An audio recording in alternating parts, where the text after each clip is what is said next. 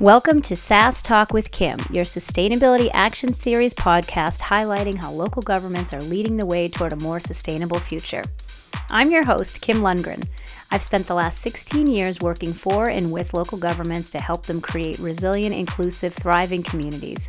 I started this podcast series to connect you with the key people on the ground putting sustainability into action in their communities.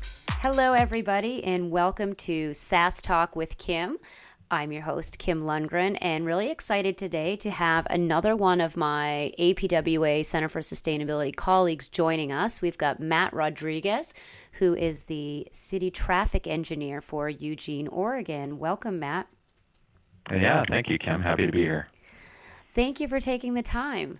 So, I mean, of course, a lot of folks know Eugene from the University of Oregon and the Ducks. Uh, of course, I spent a semester at OSU. We were the Beavers over at Oregon State. but Eugene is an amazing city, and so I know sustainability is something that is runs kind of deep there. So, but let's talk about just your role with the city as the official traffic engineer and kind of your your role with sustainability in general in the city. Sure. So um, I'm fairly new to being the traffic engineer. I was uh, kind of the interim traffic engineer for a year and then just took that position officially uh, last week, actually. Prior to that, I managed one of our two capital project teams in public works engineering. So we were the teams that designed and did construction management for streets and waterways and you know stormwater systems and wastewater systems. So a lot of my experience has actually been through that nexus of how we build infrastructure, um, and especially how we plan to build our infrastructure to support a comprehensive plan update we have going on right now called Envision Eugene, that is really focusing on densification uh, in our downtown area and along major transit corridors. And then the system plans, like the transportation system plan, or the wastewater system plan that go along with your comprehensive plan updates. So we have a number of planning processes uh, at that system plan level that are happening in conjunction with the comprehensive plan, and then even other plans like what do our streets look like and Vision Zero uh, action plan to reduce fatalities and serious injuries in the city that are all kind of happening at the same time. That's great. And do each of those have kind of a theme of sustainability, each of those planning efforts?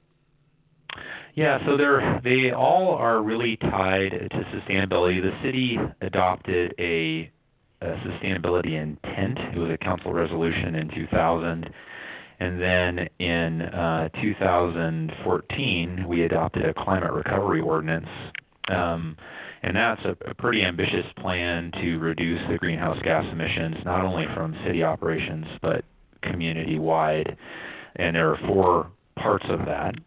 Uh, the first is that all city facilities and operations will be carbon neutral by 2020, either through operational reductions or uh, which can pair with um, uh, offsets, purchasing offsets. Mm-hmm. Then we also have a city goal to reduce our fossil fuel use by 50% by 2030. Um, a similar goal for the community. And then the piece we just added to amend the CRO is um, probably even the most ambitious, which is to reduce our greenhouse gas emissions 7.6% a year so that we are in line with um, the 350 parts per million goal. That's if, if we reduce it 7.6% a year, it'll basically make Eugene's contribution of emissions in line with a global 350 parts per million of carbon dioxide in the atmosphere goal. Wow. And and that is and, and that's a little yeah that's a little loaded as you probably know because we're actually past 350 yes. parts per million. So that that target actually um, assumes some uh, sequestration of carbon to get back down to 350 as well. So pretty ambitious goals, and we're we're really um, in the middle of working through how that that nexus to our plans work. So it's something we're aware of, but you know there's a lot of work to do to try and figure out how to uh, create plans that actually achieve that goal. And you know, it's it's interesting because that that is a, an aggressive goal. Um, is this something that is? I mean, do you have counterparts in Oregon that also have a similar climate recovery ordinance? Are there is there another best practice city that you were kind of mimicking on this? Because I mean, I I know I've got a lot of local governments that I work with that do have the carbon neutrality goals, although not mm-hmm. by 2020. Um, so that in itself is impressive. But this whole focus on the 350 parts per million um, which is really where what we know we need to be at.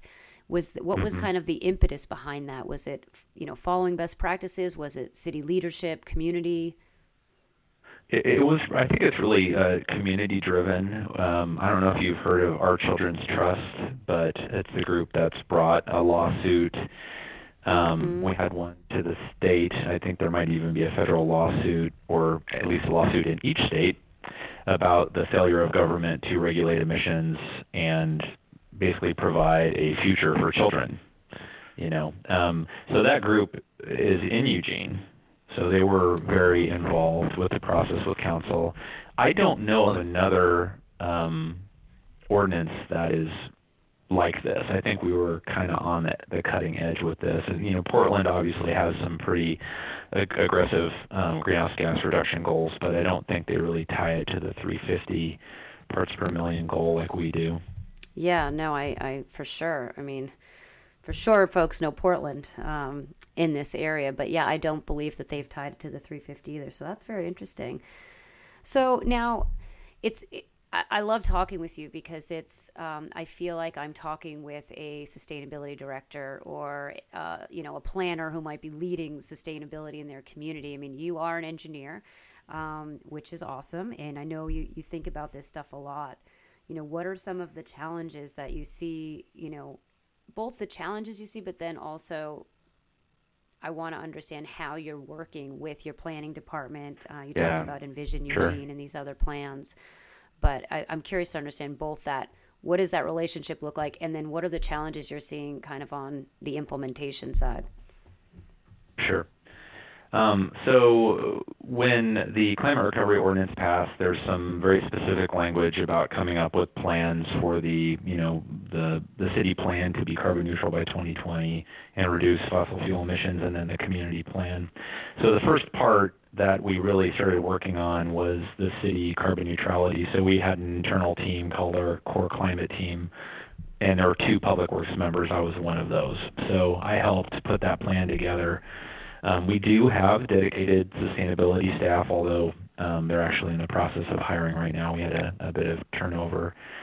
But um, Public Works is pretty active in that discussion, and I, I think a lot of that has come from our leadership that we really want to be driving the conversation, not following it. Mm-hmm. You know, um, uh, we we've had this ethic of sustainability. We're really conscientious about our construction projects and using high levels of recycled material. Um, you know, using warm mix asphalt, things that reduce carbon emissions, and also um, have better uh, health health outcomes for workers using products. We use you know um, substitutes for for Portland cement, things like that. So we've always been really conscious of that in public works. But when we start to move into these larger planning efforts, it's it's really a whole nother level of complexity. So, you know, with our comprehensive plan update, you know, I, I, there's a realization, obviously, that dense development and development along transit corridors is going to allow a lot uh, um, better choices for how people get around other than single single occupancy vehicles. You know, mm-hmm. um, we have a pretty uh, substantial uh, bike system right now. We're trying to improve on that. Um, it mirrors a lot of those same corridors, so there's really a nexus to active transportation, frequent transit service, and then walkable areas. So that's all kind of built into the comprehensive plan. And, and of course, that relates to our transportation system plan. And our transportation system plan uh, has a goal of tripling walking, biking, and transit use by 2035, which is also very aggressive. Um, one thing that's kind of interesting when you're looking at how do you make um, investment decisions in your plans in order to meet this climate recovery ordinance, it, it really uh, unfortunately, um, as far as I've seen, there we have a gap in tools. So it's really how do you uh, how do you create a complete network? And you think you know if you, you create a complete network, it'll be um, more desirable for people to use if you have a low stress bicycle network that's well you know has good connectivity. It, it it will draw people to bike, but the thing that's really missing in the whole analysis is if I build this piece of infrastructure, it will alter people's behavior by this much. We, and we're missing that. So there is a little bit of a disconnect between the projects that we choose to go in the transportation system plan and what the ultimate outcome will be as far as uh, greenhouse gas reduction. We are able to know through, um, we, we did something called scenario planning uh, in our metropolitan planning area here that if we do hit these targets, you know, if you triple walking, triple biking, triple transit. It's actually not exactly that, but we we can um, model that if you do those things, you'll reduce emissions and reduce fossil fuel use by this much. But we still can't tell which projects actually cause that change to happen. Mm. Um, and, and, and then of course, you know, we've got the transportation system plan. Uh, under that, we're working on our street design standards. So, what do our streets look like? How do we integrate traffic calming on them to make them more pedestrian and bicycle friendly, um, which again then moves over to our Vision Zero action plan and, and how do we make safe streets that everyone can use. So they're all really interrelated. I love that you mentioned the whole behavior change issue because you know that's something that I and you know through KLA and in my sustainability dashboard, it's it's been a real focus, and I kind of had my you know, I've been working in this field for 16 years, but had this like eye opening moment uh, maybe a year and a half ago when I was building uh, my first dashboard for San Antonio, Texas. And it was like, you know, there's this whole, of course, this push. We want to be transparent with our community members. We want to share the information, we want them to know what we're doing. We want to be accountable to the tax dollars. Um, and so we take a bunch of data and throw it on a website. we're like, look, we're being transparent. And but ultimately, I think we, we're looking at these things wrong. It's, yes, we are trying to be transparent, but what we're trying to do is give them information and knowledge. And then we need to create these enabling environments that ultimately lead to the behavior change because differently than so many other issues that, you know, we've dealt with in the past, when we're talking about creating a sustainable community, reducing greenhouse gas emissions, we literally need every person to do their part. And people aren't going to just do that if there's not some way that A, they're educated on it, and then B, it's made easy for them, and then C, that that message is pumped out to them multiple times so that they're constantly seeing, oh, yeah, I do need to see a recycling bin on every corner because that's how I'm going to be reminded not to litter or not to throw, you know, my aluminum can in the trash when I know it can be recycled. But I think we forget that a lot. We talk about it, you know, when we talk about communication and engagement, but when we're actually trying to implement and engage, we forget that this isn't just, hey, let's have a meeting at City Hall and get your input um, on this planning process. It has to be so much more than that. And I mean, that's the platform my dashboard is trying to push out there. But I feel like, you know, I love that you mentioned the whole behavior change thing because that's huge. And if we were able to quantify which projects could get us there faster, obviously we could be way more efficient in what we're doing. Sure.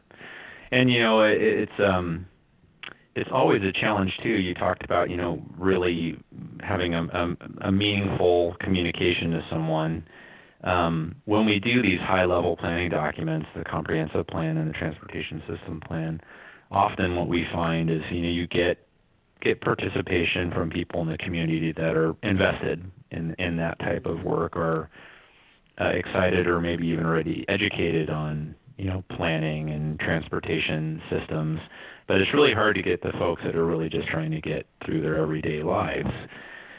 And what happens is we come up with these plans, and we've had some examples of where we come up with um, a comprehensive plan, a, a, way to densify some areas. And in fact, it, it, may even be a plan to go into an area that already has high density requirements, but it's not built that way now, mm-hmm. and we want to make it more livable. So have you know um, kind of a stair step building design, so you don't have a 10 story building right next to a single family home, things like that. And what we've what we've run into, at least in one occasion, is that once it becomes real, once you're talking to someone about a change in their neighborhood or their corridor, then they're paying attention and taking notice, and they're not always, um, you know, appreciative and and uh, supportive.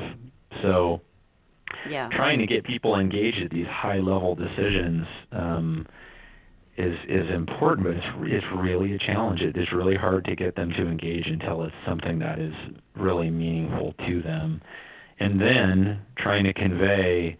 Well, the reasons we're doing this is because we're trying to build a community that has more transportation choices, uses less fuel, has less emissions. Um, you know that the that conversation it's hard because it's not tangible today. You know that's the whole trick of course with green um with global uh or climate change rather sorry is that it's it's not felt by everyone today. It's mm-hmm. definitely felt by some but it's it's hard to get an urgency on action today for something that's going to be a potential you know catastrophe in the future that's so we're true. we're still really trying to work through that issue, and it sounds like maybe your dashboard is isn't you know a, a tool that that can help with that communication. Yeah, we should definitely talk after this. no, but you're right, and I think in general, you know, I I'm a scientist and a planner um, by education and by training too, I guess. But you know, one of the things that always drives me crazy is we try to go out and, and talk to people about 2050. You know, you're like, the majority of people they can't see past two minutes from now, let alone, you know, 2050, like so many years down yeah. the, the line. And I think you're right. It is about kind of making things relevant and specific to them. And I think your engagement needs to do the same. You know, I, I, have been in the consulting world and we're always talking about, oh, we're going to do go to them meetings, which I love the whole idea of, but go to them, you know, they're sometimes they're already going to, you know, maybe you're going to, a, um, I don't know, a meeting of a in a church or that already happens or a rotary meeting or something, but you know, go to them also means, hey, why don't you ride the bus all day? You know, for those people that are working yeah. multiple jobs and I don't have time to go to meetings like you know, these are things that we've done. Stoop surveys, just walking along the street. Hey, you're just sitting on your steps. Let me talk to you. Um, you know, I think it's really hard to reach out to those kind of non traditionally engaged stakeholders. Sure um, but their input into the process the planning process is so important as you said because when it comes to implementation now it's real to them and they might not be actually feeling the same way that this is the right way to go yeah yeah and I, I agree with you. I think um, anytime I've been able to have a one-on-one conversation with someone, it's much different than a public meeting. You know, ha- having that ability, it's you know, it's challenging to have those, but it's it's so much easier to kind of get past um, kind of the you know fears and worst outcomes people are thinking may happen. If you can really say hey this is really what, what it's about. This is our intent. Um, this is what we're trying to do um, i think you get get a better response and, and more trust than the kind of uh, standard let's hold a public meeting or even go to a neighborhood group or some other group where you know there's still only a portion of the population showing up because they have the ability to Right. So exactly. I like I like your idea of riding the bus. That's, that's a good one. Think we love riding buses all day. um, well, and you know, kind of speaking about your your community. I mean, clearly, the University of Oregon is is one of your very large residents, yeah. and with that, you have a, a fairly transient population. You know, what are there ways to engage with them? Like, what's the what's the relationship there? Are they able to be part of your planning or your sustainability efforts. Um, what's what's that like? Because that yeah, can't yeah. be easy. Well, the University of Oregon, uh, what's great um, about our relationship is they have a couple programs at the university that are, you know, pretty um, focused on sustainability. Uh, one, they actually have a Sustainable Cities Initiative, which is kind of embedding students in a city government for a period of time to help with a project. And funny enough, Eugene hasn't done that with them yet, but they've they've done it around the state to great success. They also have a you know planning and, and public policy um, program that we collaborate with a lot, and a sustainable transportation class that we collaborate uh, with a lot. There's a group they have, student group called Live Move, for instance, when talking about transportation, that brings in noted speakers about uh, transportation here regionally and uh, which the staff usually get to talk to them for an hour, and then there's a community meeting where that that expert will talk, and it's it's great to collaborate a discussion with with the community and the students and these experts uh, with that are also talking with city staff. That group, Live Move, also um, has done a couple design studios where they've helped us come up with concepts for new transportation improvements, like two-way protected bike lanes on you know sections of the street. So we actually have a pretty robust, I think, interaction um, as far as transportation with the university. Uh, and we also work with that planning and public policy group to come up with project ideas for them to, you know, uh, which can help the city and also have them learn more about kind of sustainable development. So we do try to do that. As far as like reaching the general student population, I think that's much more challenging. You know, it's it's a fairly large university, um, and we we struggle in general with trying to get broad messages out to the student population. Um, but we do have these nice targeted interactions, and then of course you have you talked about it being transient population. Uh, what's nice is that we do have these professors in these areas that are you know have been there for a long period of time, and they're kind of that that conduit that's consistent communication with the city, and they bring their students into that communication. That's great. Yeah, it is. I mean, I know um, I did a. I talked with some of your colleagues um, last spring, I think, when I did my March Madness blog post and just kind of looking at those opportunities uh, and challenges and you know you guys provide some really good input. I mean it, it is a challenge but it's also an opportunity right? Like you've got some young people that you yeah. can help influence the behavior of when you think about it from that perspective because it's a lot easier to influence the behavior of a 22 year old than it is uh, you know a 62 year old sure um, yeah we're, we're trying to find more opportunities to be part of orientation as well, so that when oh, kids come idea. to Eugene, we can you know tell them a little bit about how to get around, that they don't really need a car, how they can participate. You know, so it, we're, we haven't gotten there yet, but that that's been a goal we're working on. Very cool.